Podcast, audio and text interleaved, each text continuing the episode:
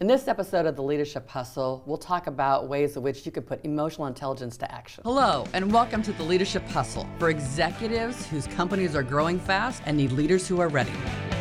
So, as we mentioned, this episode is about emotional intelligence. And for decades, so since the 80s, I've been talking about emotional intelligence, and you and I have had hundreds of conversations yes. about emotional intelligence, and yet it's surprising to me, at least, the number of people. It's like, really, what is EQ? Like, what is that?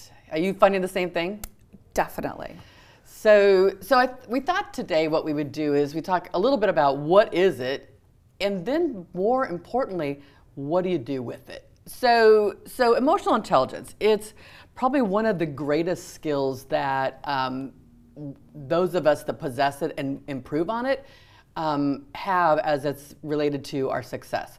So just just to give you a little bit of uh, backstory, most of us our emo- our intelligence and our personalities don't change much um, after our teenage years. You know, there's there's not much, and I can I can literally like watch people's thought bubbles go ahead. It's like, I'm not the same as I was in, in junior high or high school. I'm like, thank goodness. Mm-hmm. Because really what's going on is that's what is emotional intelligence is kicking in.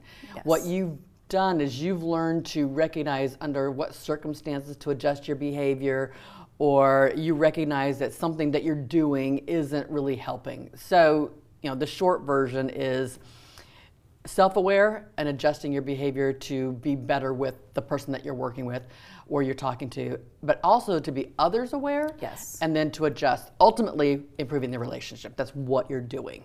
And Correct. some people do it consciously, some people don't feel like they're doing it consciously, but yes. it has yes. become that. So, yes. what are some of the things that you're finding? Well, through the years, we have used uh, what we refer to, it's, well, it's called the DISC and it's a personality assessment, yeah. um, which we use it as a tool to help us develop our, our self awareness, learn more about what just comes natural to us. And some of those things that come natural, natural to us, we may even say, or people will say, Oh, I used to be that way, but I'm not now, which means they've been becoming more aware and, and, right. and responding differently, right?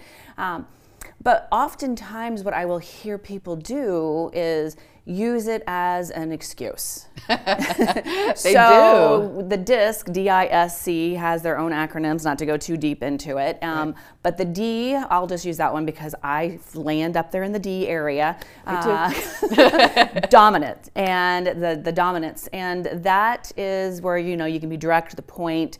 Uh, you can really come across if you're not careful, depending on your passion and excitement and stress. I mean, all these things. You can come across as a big jerk. I'm going to use the word jerk and versus the other word. Right. Uh, right. that comes to you comes to mind. But um, people will say, "Well, that's just me." When when, when, when the, yeah yeah, and I'm like, yep. you know, as I take it, they get the results, and you know, they will say, "Oh my gosh, you know, were you following me around? How do you know?" You know, but then instead of saying, you know, because my question is, okay, so what are you going to do different? When do you get, you know, when do you feel those emotions, and what are things could you do differently, stop doing, and start doing?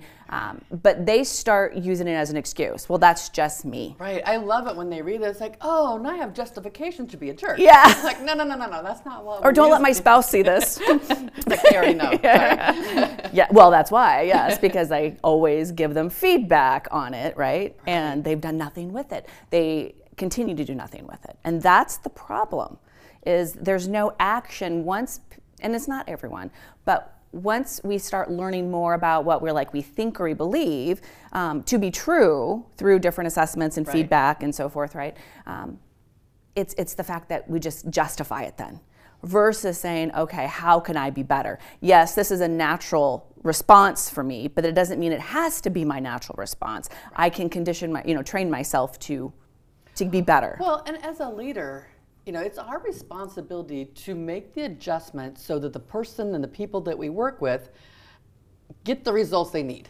right? So if, if we're believing that, well, I am just a jerk, this is, I'm not, now I have the report to prove it, right? Yeah. Then what I, then it's just, well, then you have to adapt to me. Like, nope, leadership says, let's make some changes and adjust so that they can be the best that they can be. Yes. That may mean that you have to temper your impatience. You have to temper your choice of directness. You, you, you have to temper it a little bit. So, and that's just with D. So we Yeah. can go through each of the, the four different personality styles or the 12 combinations, whichever way you want to look at that. But the point becomes personality doesn't change, but you can change your behavior under the circumstances and recognize that though when you're tired or stressed or pushed in some fashion, you might default to this direct personality in this case or your default personality because that is a trait. That is what you're born with. Yes. But the state is the ability to adjust your behavior to accommodate the right circumstances. recognizing when I'm there. And I like to use the rubber band as an example. Our default personality is just like a normal rubber band Mm-hmm. um, before you stretch it. But as we are learning our emotional intelligence and, and becoming more self-aware, those that rubber band's stretching and stretching, and that stretching takes energy and effort, right? And Calories, a- a, lot of calories, yes. And uh, you know, and, and the more you do it, the easier, it, the less stress or the less um, uh, energy it Difficult and takes, energy, right? yeah. But you have to be very intentional up front to practice it because it's a new habit you have to create. So it, the idea is just keeping that rubber band stretched for the most part. But Right. when we are tired and stressed, like you said, it does. It defaults back to the original. What it can because we don't have the energy to maintain. Yeah. it.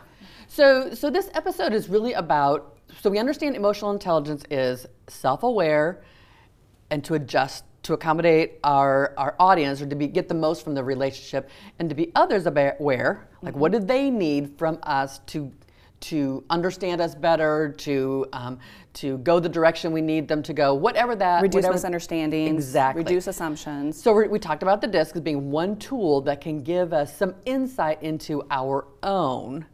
And as you learn more about the different personality types, you know what they might need. You know, might they need more time to process something? Might they need an agenda so that they can prepare differently? You know, there's all kinds of things. What are some of the other tools that you have found, or other techniques that you have found that help people become more aware besides a DISC Besides a report? DISC. Yeah, or as some kind of personality report. Uh, well, feedback. Okay. But sometimes you just don't like it. So when people say it, you might not like what they have to say. You might even disagree, but it's their perspective, right, Yes. on your actions. And again, if you're very direct, that can feel. Um, it, and if your voice is raised a little bit, your volume, you know, if you're talking fast, it can it can feel over, overwhelming to some people. Right. Right. So let's talk a little bit about feedback because as much as some people will say, yeah, I want the feedback, it sometimes depends on who's giving it. Oh, it always does. And understanding, you know, do you agree with it? So, you know, just understand that regardless of who's giving you feedback, if you're asking for it, please ask for feedback from people who you might not agree with mm-hmm. because or might not like, either one, because that doesn't take away the fact that what you are doing or, or how you are acting has this kind of an impact on this other person. And it that could very well be true. Right, right. I mean, it, it doesn't mean it stops with them. It, Right. it, it definitely is going to be impacting others very similar. So manage the lens of like, dislike, Yeah, your biases. right? Or manage the the lens of do you agree with it or disagree with it? Because if you disagree with it, that doesn't mean it's not true. No, right? just- we might have to test it and see if other people are noticing. Now you can't ask people the question. I don't shake my head when I have this when I disagree with something right away, do I? It's like you're already telling them what, right? It's like no, no. It's like what do I do when I disagree with you? Tell me what my body language is. Tell me what my lang, you know, what, what words do I use? You know, how do you feel when I disagree with you? You Yeah. ask those questions because you need to test it. So asking for feedback, who is Yes. it? And do you agree with that? Are two Yes. lenses that we have to be careful of, otherwise, what's the point? Correct, because once you've asked for it, now they are going to be looking for you to maybe do something with it. Um, and I like asking the questions. You know, you know, at at times we might disagree. What is it that I do that you might find frustrating, or maybe prevents us from b- being able to have open conversations to solve whatever's we're working on? Right. Um, you know, so asking, I could call more safe open-ended questions because people can ask open-ended questions, but it doesn't mean a person's going to respond honestly if they don't feel like if they feel they're getting set up, right? Or if they this is- feel there's just not that safety there. And This is an exa- This is an exact time to manage your emotional intelligence. So you ask for oh, feedback, Oh, yes, right? is. So I asked Michelle. So Michelle, how do I react when I disagree with you? And you say, well, what you normally do is you start looking away, and your, you know, your face gets all bunched up and frowny. And I'm like, no, I don't. She's like, one of the, one, one of the two things is going to happen. She's either going to shut down and say that wasn't worth it, or she can maybe she's she feels safe enough with me. Maybe she knows me well enough. She can say, honestly, you do, right? But it's our reaction. That's a moment right there where we are practicing our emotional intelligence. Yes. So the response might be, okay, give me an example. Yeah. Tell me more about that. Is it more under this circumstance or give me, you know, just tell me more. And then just take it. Thank them for the feedback. But if you go, mm-mm, Yes. that ain't happening. So the likelihood of her giving me feedback the next time is completely diminished. Correct, Right? correct. And then the idea is one, obviously thanking them, you know, gaining a, their perspective through asking for details, thanking them for being honest and helping you. Yes. Um, and then the most important, which is really why we're talking right now, it's about doing something freaking with it. You know, it's take some action, identify what is it I want to start working on, Right. and then ask for feedback, or, or not necessarily feedback. I'm sorry, ask for help from others to say people that are in your your in group that you trust right? yep. you know give them an example this is what i'm working on. This is why i believe it's important. Um, can you help me? You know if you notice me doing x can you give me some feedback? Um, or if you notice me not doing it give me you know give me some feedback when it's appropriate. Sometimes it might be after a meeting Yep. uh, um, not necessarily on the spot and sometimes it might be on the spot. It might be um, you know, where the person calls you out in a, in a helpful way, um, whether or not you guys agree on what they might say when you're doing it. So that way it's not too obvious to everyone else in the room, but, um, or shoot them a little note, text them, whatever it may be. Or even after the meeting, say, hey, Michelle, can you stay after? I've got a question for you. And just say, so tell me, do, are you noticing a difference of how I reacted today? Was it different? Was it the same? Correct. Or did I miss the boat? Yeah. And seeing what kind of, of things that will occur from there. You know, you know, today's episode about, you know, yep, we are we're smart or we wouldn't be in, in these roles, right? We're smart enough to do what the what, what's needed. Um, we come to the table with a personality. We come to the table either, you know, with you know a very big personality or animated personality, or or or a little bit more introverted and um, look at perspectives and retro reflect, Reflect. on things. Um, so there's lots of things within those, but the reality is, you know, why is it important for us to even adjust our behavior? I mean, we just like, why do we have to do this? It's like, why do I need this feedback? And sometimes we get people to argue. It's like, I don't want to do that. Like, okay, No, you're not going to if you don't want to. Right, I right. mean, you've already solved that one. You know, the number of people that we coach um, individually is um, significant, and I would say emotional intelligence is a part of every conversation. Yes. Every conversation it is. Okay, so when you say that, what, what does your face look like to them? Or what's the behavior that happens right after they do that? Or are you noticing what they're doing or not doing in re- as a result of X? Yeah. Uh, I have a group that I meet with monthly, and when it's my turn to host, um, I am hyper aware of what the room is like. It's like, what's the temperature like? And do people have coffee? And are the snacks full? And do the markers work? And you know, all these little things. And the and one of the members is always saying, Andrea, you're so hyper aware of you know making sure everybody's okay. I said because they're in my home, like mm-hmm. whether you know it's in my building, but it's in our space, and being aware of how others comfort is has a direct impact on how willing are they listen to the speaker? How willing are they to consider or challenge us like we need to?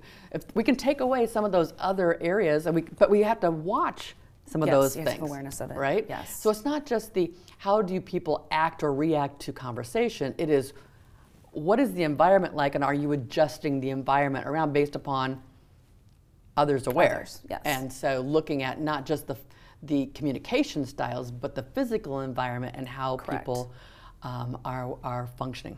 Well, and just to add one thing real quick, when people are talking about, you know, the the feedback they receive or the the things that they maybe they don't like or kind of questioned it, you know, they disagree with a little bit. I like to ask the question, well, what was your intention? You know, when when you spoke up, when you said X, mm-hmm. what was your intention? What were you trying to accomplish?